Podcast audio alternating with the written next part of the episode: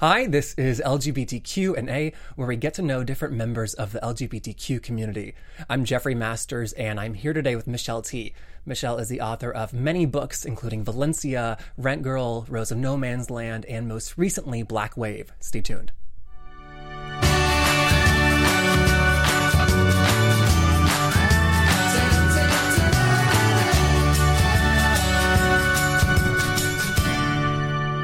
Michelle. Hi. Hi, welcome to our show. Thank you. Absolutely. Um, I really enjoyed Black Wave. oh, I'm so glad. Yeah, it felt mystical. Oh, well, yeah, there is there's that in it for sure. Yeah, I think just because it's like the memoir fiction blend. Is that how we're describing it? I no, mean, I, no, that's Was a great that just way. marketing? no, no, no. It is memoir fiction blend, and there's so many different terms to describe that. People are calling it speculative memoir, auto fiction. Um, I've been calling it like a hybrid or a mashup, but Okay. there's no like solid established genre for Okay. that type of book. So And I think- call it whatever you like. Thank you. Okay, I will. I think just because the main character was named Michelle, and it's like mirrors some of your life, but not all of. Mm-hmm. Um, it it kind of kept you like off kilter in a good way, I like in an like that. intriguing way. That's great. I mean, Yeah. the main character is me. Yeah. Um, but I'm just writing about me more as a character. Yeah. So pulling from true events and then also with a lot of those true events, scrambling them a little bit so that they're not completely true, then outright creating, you know, entire apocalyptic fiction that Right. clearly has never happened. So you can't really trust that anything in the book is true, though there is lots in the book that's true. Yeah. And there's a lot in the book that's emotionally true. Yeah was there any part of you that was like afraid like karmically to like predict anything like you need drama like saying like killing off like a family member and then like Mm-hmm. willing that into existence I wish I was that powerful. I truly i wish asked I you've could- written about spells yes, yes, I do. I do believe in spells. Um, I guess a book can be a type of spell, but I certainly don't think that. No, I don't. I don't think of that. I wasn't wishing any any harm to come to anything. Um, you know, I guess. I mean, if you just think about that, fiction's created every. You know how many chunks of fiction there are. and Of course. I wish. I wish our books could actually impact the world a little stronger. Not in that particular way. Yeah. But i was thinking yeah. more in terms of your life just because it was michelle it is you It is me. Yeah. Um, I don't kill off. I guess I kind of kill off some people, but they're fictional people. Yeah. Um, Michelle's family in the book's a fictional family. Like I, I she has two mums in the book she has two moms in the book. Yeah. I don't have two moms in real life. She has a gay brother in the book. I don't have a gay brother in real life. what a queer family Yeah, gay Michelle, totally queer family, completely unlike my own. so, so yeah, I mean, Yeah. it's, it was as somebody who's written a lot of memoir, and that is my first sort of impulse as a writer is to Yeah. write memoir. It was really fun to still use very overtly like me or this idea of myself, um, and really reckon with the fact that I have, in effect, through writing so much memoir, created a character out of myself. You know, and so to really look at that and then really play with her as a character was really fun. that's fun Yeah. i hated reading it what a novelty it is today to still read about queer characters Well, I mean, the book takes place in 1999, so every place, everything that we were at, everywhere we were at culturally in the book is sort of mirroring my experience of, of where we were at culturally in 1999.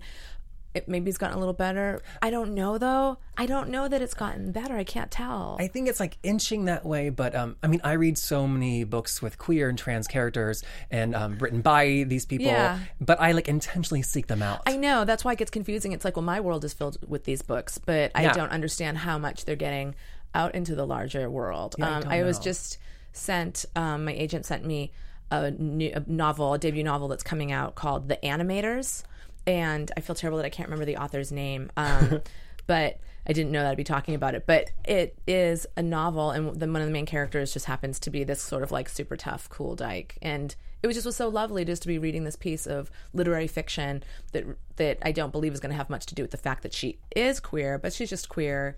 And the book is going to be about all this other stuff, and Oh, I that's love what that. I like to see. You know, I mean, not that there isn't still things to be said about the condition of being queer, you know, in America or anywhere, but it's also really nice to not have to have all of our writing be about that. Yeah. You know, like speaking to that. Not the defining characteristic. yeah, yeah. Yeah. You've revealed so much in your books. I'm assuming though there's things that you like have kept for yourself. Is that true? No.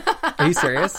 I mean, probably not. I think I've. I mean, I I don't have, for whatever reason, I don't really have a big problem um, writing about my experiences and perspectives and Yeah, like five books worth of it. I know, right? It's like all right already. Um, but yeah, I don't.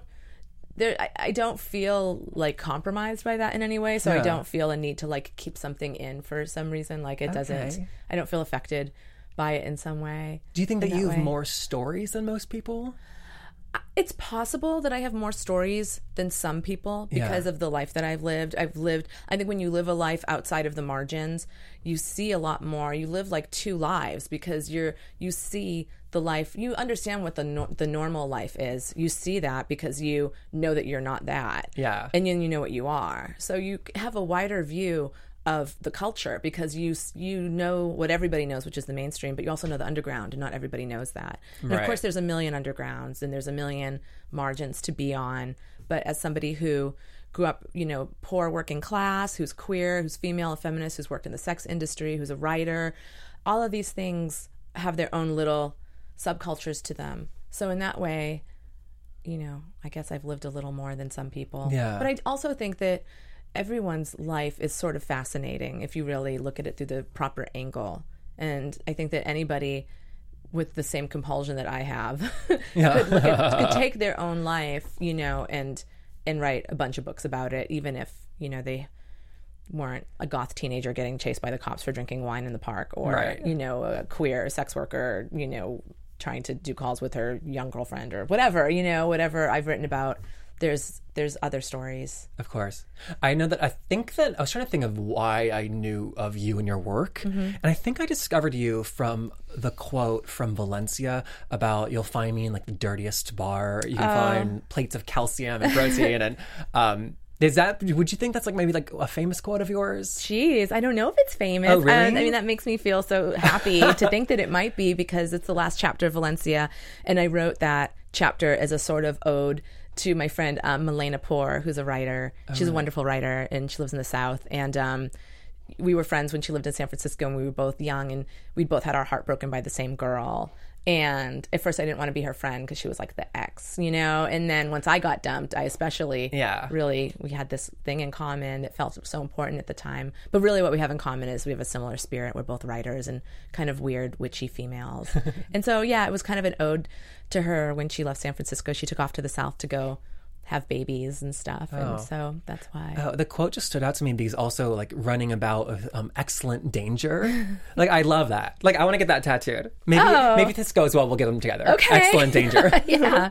but um, you more than other writers, I think, have like a way of crafting sentences and like putting words together that makes it like exciting to read, but also memorable. Oh, that's so nice. Thank you. I mean, Yeah. I think that's what all writers strive to do. And you just hope that you're doing it. And sometimes you are, and sometimes you're not. Do you recognize it though when you like write a great sentence? Sometimes I do. Okay. Sometimes I do. Um, I can get lost in my writing and really enjoy the process of writing. And um, what happens is because I enjoyed it so much when I'm when I'm done and I step away, sometimes I mistakenly think it's amazing because I feel amazing. Oh. So I'll kind of come away from writing and be like, "That was great. I'm great." And then later I'm like, "Oh." It's fine, you know, but I was clearly like having a moment of creativity where I was enjoying myself. My Yeah. coffee balance was correct, you know. Yeah. Um, and sometimes it's not as good as I thought. But, Oh, I gotcha. You know, but yeah, I mean, definitely, I really enjoy what I do. I have fun, and so there's a lot of times where I'll something will come out and I'll be like, yeah, I think that's good. Yeah, I felt like that a lot writing Black Wave. I had a really good feeling about the book the whole way through, which Oh, was really nice. Yeah. Yeah, I love that. And then two, another line that stood out to me. Uh, I think it was from How to Grow Up. Um, I wrote it down. Oh, it was about being drunk uh-huh. and how the whole world feels severe and profound, teeming with wonder and pain. That's so extreme. Yeah. like that feeling in like the best way. Now that you are sober, like where do you find that feeling in your life? God, well, I don't know at this point in my life if I need the world to feel that intensely teeming with wonder and pain. um, you know, I think that there's something about being young in your 20s and drunk and feeling invincible and feeling immortal that you feel like you can face down all of the terror and wonder of the world and somehow you're just going to own it and Yeah. come out on top and be like the goddess of it all and i just don't necessarily feel like that anymore i'm a mom i have a two year old like there's a lot of wonder in having him in my life i mean that is Yeah. absolutely the biggest source of wonder that i've ever had ever. Like all the cheesy cliche stuff people say about you're here to babies. confirm it. yeah i'm here to confirm it unfortunately. It's it's it's amazing. He's amazing. So Oh. so there's that. And and also there's there's no there's no shortage of pain to be witnessed in the world. And i don't um, necessarily have at this point a more a romantic view of it i think at the time when i was younger um, i was processing a lot of my own pain and trauma. And i think that sort of finding a sort of um, oddly romantic um, path through it felt good and right. Yeah. but it having i hope kind of come through most of that i don't have that relationship chip to it. And i just see things like you know everything that's happening in our culture right now you know with black lives matter and, and so many black men just being murdered by cops and it's just like it just kills me and and i don't feel like i don't know it just makes me feel like i want to do more than i'm able to do when Yeah. i see it you know I, th- I think that that's so apparent in your work, though. Um, just like the tension between stability and art. You know, Mm-hmm. like I want to pay rent, but I also want to go to Paris and I want to like sit in this coffee shop and write. Yeah. Well, I think as an artist, you always have to put your art first, Yeah. even if it makes making a lot of sacrifices, because nobody else will do that for you. And if you're truly an artist and that is truly the life that you want, it is the only way for it to happen. I would, I, I agree with that, but I would push back and say that I think that you created. This is tell me if I'm wrong. Uh-huh. I think that you created possibly more like extreme suffering for your art than other people, You think so? like based on your like housing situations and. But you have to understand, like my housing situations were like, I was so broke that what was actually affordable to me was always. It wasn't like I could move into a nicer place. It was like Yeah. I'd find a punk house for two hundred dollars a month, and that was great because then I could write and I didn't have to get a job. Yeah. You know, and I was like a you know twenty something year old who just wanted to party, so it was really perfect. And then the suffering that comes out of that just sort of didn't even register as suffering in that time at that time it was more just kind of was kind of went into the stew of everything of like highs and lows and living a- an exciting life and a passionate life and you know a life like without a safety net and Yeah. yeah Oh, so that's fascinating. yeah, it wasn't like um I mean the the thing about like the places I've been and the things that I've experienced is that certainly I was making choices for sure, but also my palette of choices were possibly different than a lot of other people's palette of choices, you know? Like what was available to me wasn't necessarily available to everyone, Sure. you know? Or I had less that was available to others Yeah. to choose from. Did that sound rude? No, the way I asked it, Okay. didn't sound rude. Okay. Not at all. It really, it really didn't. Um, I just I'm wonder just if trying that's to like figure my like out. white privilege, like projecting onto it or something. It could be. I mean, it, it really could be that because a lot of um, it's just like a lot of you know. I had a I had a producer that I was working with at one point um, to try to make um, Rent Girl, which is this illustrated novel I did about um, being in the sex industry. We were trying to make it into a TV show for a moment, and at one point he had talked about how sad he thought the book was, and I just thought, wow, like I don't think any of it is sad, even the sad moments. I mean, we all have sad moments in our life, and that doesn't mean we chalk up anyone's life to that was a sad life. You know what I mean? It's like sad things happen, great things happen. But I thought it was interesting to that that's what he brought, and so I feel like that sometimes happens with my writing because I am writing about more extreme scenarios and experiences that a lot of people haven't experienced firsthand and maybe from the outside it does look kind of scary or like people are like i don't want that experience which i understand i don't either anymore and want most of, them course. but just to looking at them being like oh wow why did they do that but the the thing is is that at that in that time and place there appeared no other option Right. and any suffering that came out of it didn't necessarily strike me as suffering as much as it just did like life man day, like yeah, day to day. yeah yeah.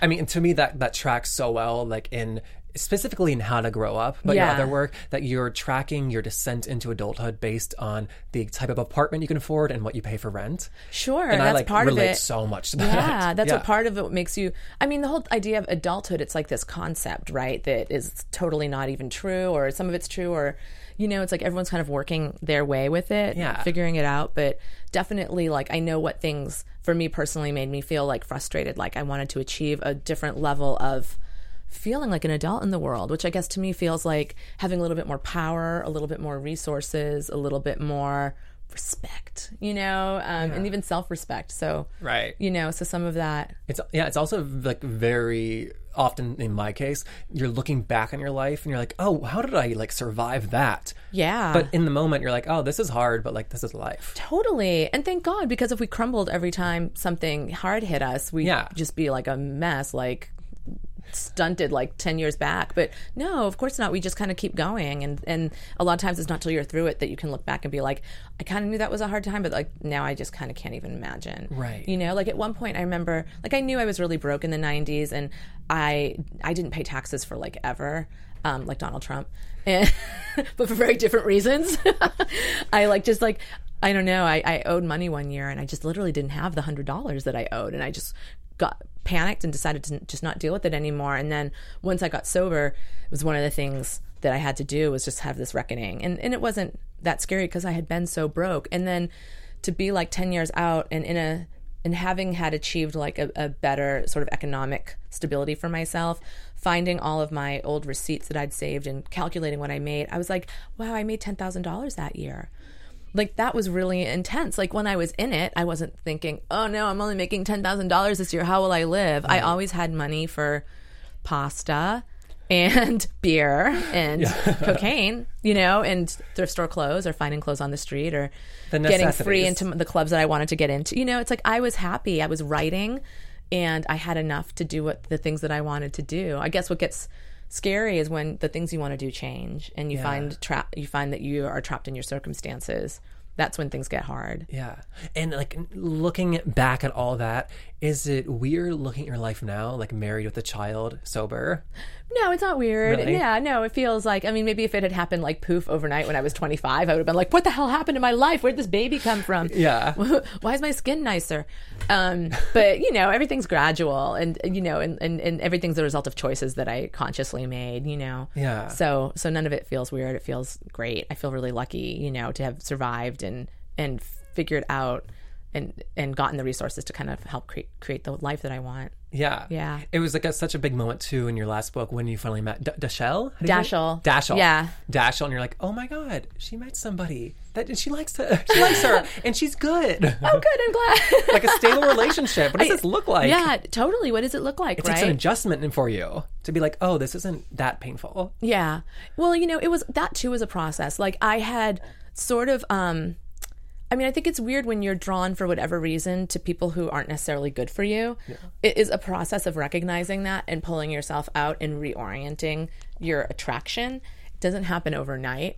I mean, I definitely had moments where I was like, this is a person that looks like I should go out with, so I'm going to try it out. And then it doesn't really work, but you learn something in those relationships. So I had a lot of like relationships that, you know, didn't last, but that I kind of got something out of, and they were steps for me to kind of heal my sort of damaged attraction picker, you know, my Yeah. broken picker. And so by the time Dashiell came in, I think I'd done enough work that I could really just recognize her as just an amazing emotional superstar, like massive relationship material. Yeah. Whereas earlier, who knows? I would have been like, she's cute, but she's a little too clean, or like something like that. You know, like that probably would have been how I She has felt perfect about hair, it. can't do it. Yeah, you know, I don't, I don't know. She's a Virgo. They're really particular. Uh. You know, so, so yeah.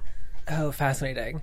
J- just, you, you guys now live in LA. Yes, we do. Well, I um I, I asked that because like you're such the quintessential like queer SF writer.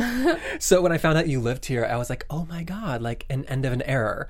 And while it wasn't my life, I like felt something.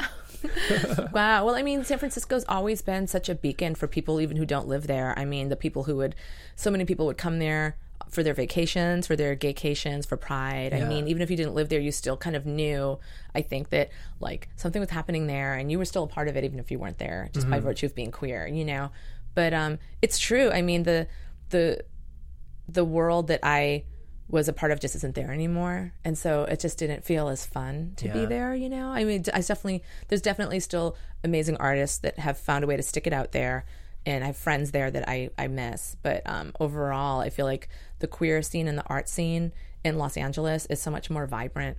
Wow. than it is in San Francisco. When you lived in SF early on, was it very easy just to like to find those queer friends? Oh yeah, absolutely. I mean, it was like really a little wonderland, you know. Like when I got to town, I only knew one person, and then I found that uh, somebody I'd I'd briefly tried to go to college for like a semester, and I was involved with the queer group on campus, and somebody from there had also moved to San Francisco, and she'd been there, and she said. Here's where you go. Go to Red Dora's Bearded Lady for coffee. Go, you know, to the women's bookstore for your books. Go to, um, you know, Junk at the Stud is the big queer party that everybody goes to. And it was true. It was like ready made, amazing community. It was this beautiful moment where a lot of people were moving to town. Um, queer women, I mean, kind of because of what had happened, the city had been so decimated so recently by the AIDS crisis that there was like, I think that what happened is that there was all of this space for queer women to sort of come in and rise up. And it was really a queer dominated, queer female dominated scene in that moment, which was really unusual. I mean, it was a mixed scene. There were lots of like queer punk fags and queer punk dykes. And yeah, it was just kind of crazy. It was, it was wild. It was I a really, that. it was a really amazing time, you know? Yeah. Yeah. And I um going off that, I love that the New York Times review of Black Wave mentioned like the work you've done documenting our stories, Oh. not just in your work, but editing anthologies and then the performance series and like the literary tours. Like, Mm-hmm. how did that start? It started um, simply because there was no place for me and my friends to perform. That's really all that happened. Um, I was going I, when I moved to San Francisco. Uh, spoken word was really popular. There were open mic nights every night of the week. You could just go to them seven nights a week at different bars and cafes, and they were really fun. But they were really dominated by straight guys, and a lot of those guys thought they were Charles Bukowski, and they weren't. And Not even gay men. no, no, very few gay men. Very few gay men. Um, Justin Chin, who is an incredible poet who we lost last year, was part of that scene. Um, Trebor Healey, who's a queer writer who I'm reading with in San Francisco at Stories on October 19th, actually. Um, he was there. And um, it's probably terrible that I'm forgetting some people, but it just illuminates how little queer men were coming into these particular spaces Interesting. and queer women. There were very few queer women in the space, and the people who were queer sort of bonded together, and we became our own little community with like you know Beth Lisick, who might as well be queer, and Justin and Marci Blackman and Sini Anderson, and um, and I was like, well, there. I found out that Sini Anderson, uh, she's now primarily a filmmaker. She made the Kathleen Hanna documentary, The Punk Singer, which is amazing.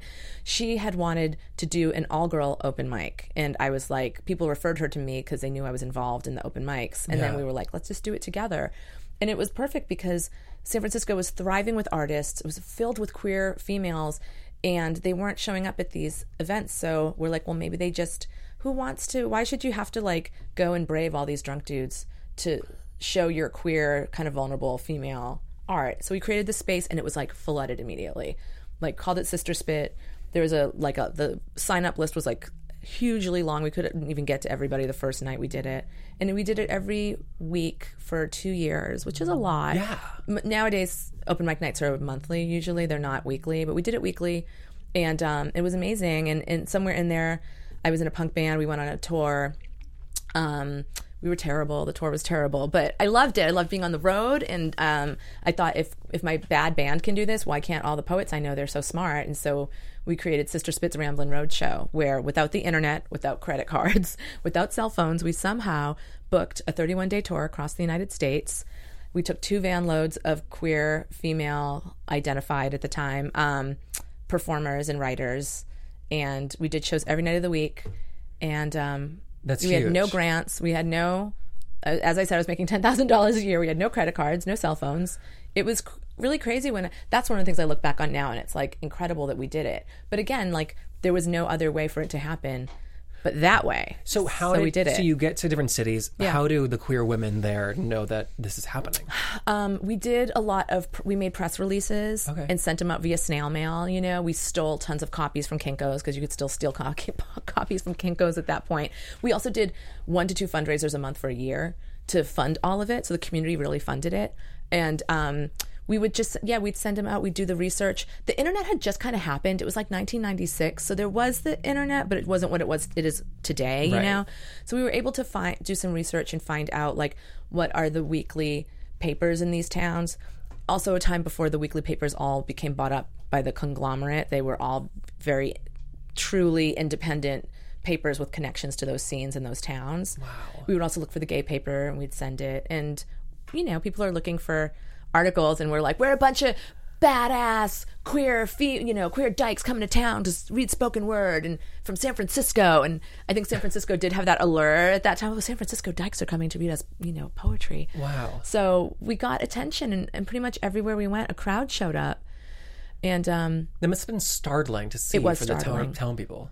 I mean, I think that people were really hungry for it. It was just a zeitgeist moment. Like there's no other way to to understand it. I mean, spoken word was really sort of um, taking off as it was very popular in that moment not only in san francisco but elsewhere college towns and big cities across the united states were having like slam poetry moments and soon after the poetry slam would actually begin i think or maybe it maybe it had already, maybe it had already started because we were using some poetry slam contacts to book our shows Wow. and you know, everyone I knew in San Francisco, no one was from there. Everyone was from other places. So we could say, "Hey, where would this show happen in Chicago? Where would this show happen in Atlanta? Where would we do this show in Minneapolis?" You know, and we'd find out. We'd get referrals. Huge. Yeah, and we use the the Damron Traveler, which is the, the it's like this kind of cheesy, like gay and lesbian. It's not even lesbian. It's like this gay male travel book that existed before the internet when you needed to know like where are gay friendly places, hotels I can stay Yeah.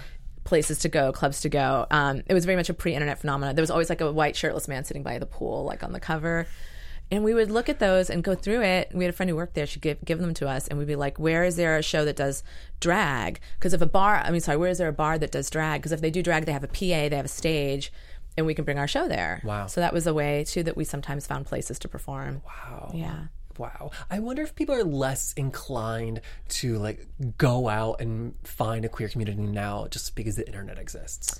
I mean, I don't know if they're less inclined. I think people need real life contact and real life community, you know? I mean, I think that that's probably scary for some people, and those people probably do really enjoy keeping it on the computer. And they probably need it more than others to like to be in person. like those people that I feel mean, safe. maybe. Yeah, I mean, yeah, I mean, exactly. Like a lot of queers don't feel safe in public, you know, Yeah. in the world, and so it's awesome that the that the the computer does actually offer you some community in that way. But I don't think it's for me. It's like not the same. Like I love. I had a book party for Black Wave last night, and I couldn't believe all the different people that came Yeah. from different parts of my life, and it was felt so wonderful to be be there. I love that. Yeah. Well, and when you were dating men, was your queerness ever questioned by people? Um, not really. Um, not really. It, you know, most of the men that I dated were trans men, and so they were part of the queer community, so that it wasn't questioned in that way. Okay. Um, it was sort of funny to me, I guess, when I would date cisgendered men, and people would be would think that was kind of weird, and I'm just like, but I'm dating trans men. You understand that they're men. Like these are all just men. You know, it's like I think that you know while there are off, I mean, trans men the trans men I dated because they were an active part of queer community. We had queer community in common, so that was really great. And I didn't have queer community in common with the cisgendered men Yeah. I was dating, which actually became a barrier between us really getting to date more seriously. Um, but but yeah, um, there's there's often not a, the differences between cisgender men and trans men are overstated in our culture. Oh, yeah. There's not that it's there's really no difference, you know. Really the, the biggest difference is being able to share that common queer community, but that's not always the case. There's lots of trans men that they're not part of queer community, you Yeah. know. And so I would probably have the same issues dating them that I did dating the the cisgendered dudes that I dated that didn't get it. Yeah. Yeah, I just wonder if there was like a stigma there.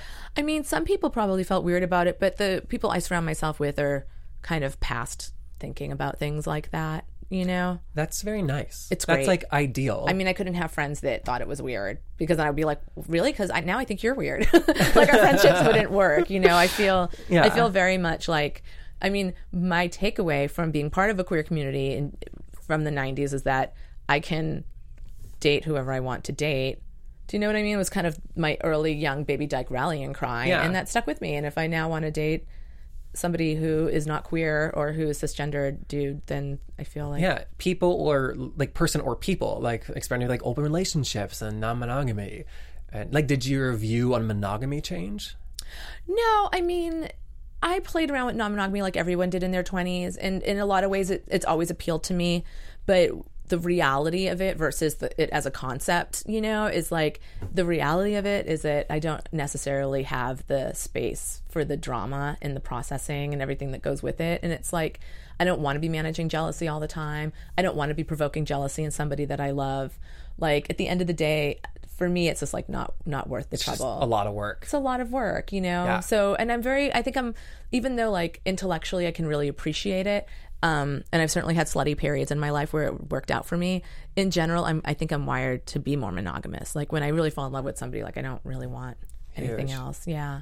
All right, interesting. Yeah. Um, you've mentioned witchcraft. I have to ask you, just Yeah. because your books, you've mentioned Buddhism, you've mentioned pray, um, praying to Stevie Nicks, Uh-huh. you've mentioned spells. Mm-hmm. Um, do, I also read that you've like a a modern tarot card book coming out. I do have a tarot book coming out in June. Yeah. Can you like talk about like do you consider it like religious beliefs, like magical beliefs? Like what is what do you consider? I wouldn't con- consider it religious beliefs. I guess it is spiritual or um or like a magical philosophy or something. I mean, I guess if I had to really um, break it down, I think that there are energies that are larger than us in the world. Like, Most of us can agree with that, right? Like Yeah. we don't know what's out there. I really enjoy that mystery and the potential magic of it. I like trying to tune into it. I think that um, there's something in our who knows if it's in our brains or if it's in our whatever else we might have our our psyches, our souls. There's something in humans that make us drawn to want to worship something large or, or connect with something larger than ourselves. And you know, I can understand the intellectual argument to kind of tear that down, but for me, it's much more fun to indulge it, you know, and to indulge it in ways that work for me intellectually, which is like I'm not going to go and worship some like weird dude god that I was raised on in the Catholic schools that I went to. You know, I'm going to be like, well, who would I like to make an offering towards? You know, Stevie Nicks. Like who who can I who can I believe really has my best interest at heart? Like who is uh what's a deity that is not a punishing deity and that's not spying on me all the time and you know that, that respects my privacy you know but um, so I, I really enjoy that. Um, i do believe in intuition and psychic abilities and whatnot. And i think that you know having some of that and seeing it in other people who have it a lot more is definitely to me acts as a, somewhat of a confirmation that there is more going on to our lives than we're able to recognize. Do you have these like psychic tendencies? I have the like dumbest psychic tendencies. Like I will get a psychic impulse about something that is the least important thing in the world. Like one day I was like on my way to work and I'd been having an affair with the girl at my work and I was like she's going to start brushing her teeth at work. Just came to me like a psychic flash. Like we'd never talked about her teeth or anything. Like and then that day she's like I'm going to lunch.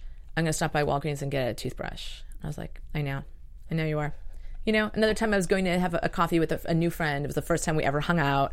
I knew very little about him, except he was really a, a nice, kind of bubbly, smart seeming um, gay boy. And as I was walking down the stairs, I was like, oh, he knows Michael Alig, which you might know from Party Monsters, the, the club kid murderer, you know, who lost his mind on drugs and killed killed their drug dealer.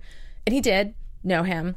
Yeah. And and again, this means nothing. Like I don't care about Michael Alig. Like I just knew that, and so it's Right. really it's just dumb things like that. I I, th- I don't know what I believe, and Yeah. I'm okay with that. That's great. Yeah, That's you. great, yeah. But I do think that when we are open to these energies, that our intuitions are like much stronger. I think so too. They can be. Yeah. Like just like what people are dealing with in front of you. Yeah. Or um, sometimes I'm driving to work for an interview, and I'm like, oh, this person's not going to show up, and then they don't. It's like stuff like that, Yeah. right? And it's like rarely is it like I just saw my own death. Like it's never that, you Yeah. know. It's never anything that's even remote. I mean, at least that's somewhat helpful. like, But, the last time it happened, though, I was telling somebody, remember Air Force One with Harrison Ford? I was like, that was an incredible and like fantastical movie. Um, I, I want to find it. And then that night, I was staying in a hotel for work and it was on TV. I mean, it's just like dumb little things like that happen all the time, you know. And it's like I understand why people would make fun of you for like making too big a deal of it, but at the same time, to me, it adds this sort of like really playful. Teasing sense of the unknown that I really enjoy, and I like indulging. I like indulging it with ritual. I feel like there's a part of my brain that gets very stimulated um, when I do spells that doesn't really get stimulated by other things. Okay. And so I just I like that. I like just kind of embodying that and owning it and I like I have no interest in getting in a debate with anybody about whether it's real or not. No, I'm not saying you're doing that, but in general, like I just feel like yeah, maybe it's not real. Maybe I'm totally deluding myself, but I'm really getting a lot out of it and I'm enjoying myself and I feel Yeah. like it enriches my life. So What do you mean by ritual, though? Like, what do- in your like life? doing spells. Okay. You know, I, I like to do spells. Um, I do like um, every month there's a full moon. A new moon was a full moon, of course, too. But there's a new moon. I really like new moons because it's about new, fresh beginnings, and I really, I just really jive on that. So I like to do like a special tarot reading. I make a list of intentions, which I learned to do from Darren Stein, who I know is a friend of yours, the filmmaker. He's a big new moon person. He used to send out emails about it, and I He keeps it hidden, but he is actually. yeah, well, He's in the closet about it. Oh no, sorry, I just- I just outed him as a witch, a man witch. Um, but yeah, I've, I've really made that a part of my normal, of my monthly like life. You know, um, I love that. when I get to work, I like to like light some candles and lay out some crystals and pick a crystal that feels inspiring to me. wow. Yeah, it's just kind of keeping uh, one eye on like this idea that there's big, beautiful vibes out there that are mine for the connecting to. Yeah. Do you do tarot readings? Oh people? yeah, yeah. I've been reading tarot since I was 15 years old. Wow. Yeah. Who gave you your first deck? Um, Danny Frizzy. Hi, Danny, if you're watching. Danny Frizzy was um, my friend in high school. Um, I didn't have a ton of friends in high school, and we were in. We both went to this really crappy vocational high school, and we were in the same shop. And we were both queer, but we didn't know it, or or maybe he was more. Maybe he. I mean, he was like looking at pictures of Axl Rose and crying, so maybe he did know more than I realized. but I was pretty clueless that, that I was queer. But um, but yeah, we we really liked each other, and we were friends. And he used he worked at like a Barnes and Noble, and I think he stole a deck from me from work and gave it to me because he knew I was interested in tarot. I love that. Yeah, me too. And you know, you're there's this like there's a lot of like myths around tarot and and superstition around it. And one is that you're you should never buy a deck; it should be given to you, which I don't believe in. But it, it's nice that it was stolen. No one bought it. it was given to me. Oh, yeah. So Well, we are out of time, but Oh, next no. time I will, I'm going to ask for a tarot reading. well, I have my tarot book out in June, so maybe I come back and Oh, visit. good. Yeah. Fantastic. Um, thank you so much for being You're here. welcome. It's so fun. Good. I'm glad. Um, where can everybody find you online if they want to find out more information? Your website, Twitter? Uh, MichelleTea.com is my website. I am on Twitter. I'm at T Michelle. Um, my Facebook profile is startlingly public. And Oh, really? yeah. and I guess that's where you can find me. Oh all right, awesome. And I'm on Twitter, Jeff Masters1. Of course, all of our other interviews are on iTunes and YouTube if you want to see our faces. And we'll see you next week. Goodbye. Bye. From executive producers Maria Menounos, Kevin Undergaro, Phil Svitek, and the entire AfterBuzz TV staff, we would like to thank you for listening to the AfterBuzz TV network. To watch or listen to other after shows and post comments or questions, be sure to visit AfterBuzzTV.com. I'm Sir Richard Wentworth, and this has been a presentation of AfterBuzz TV. The views expressed herein are those of the hosts only and do not necessarily reflect the views of AfterBuzz TV or its owners or principals.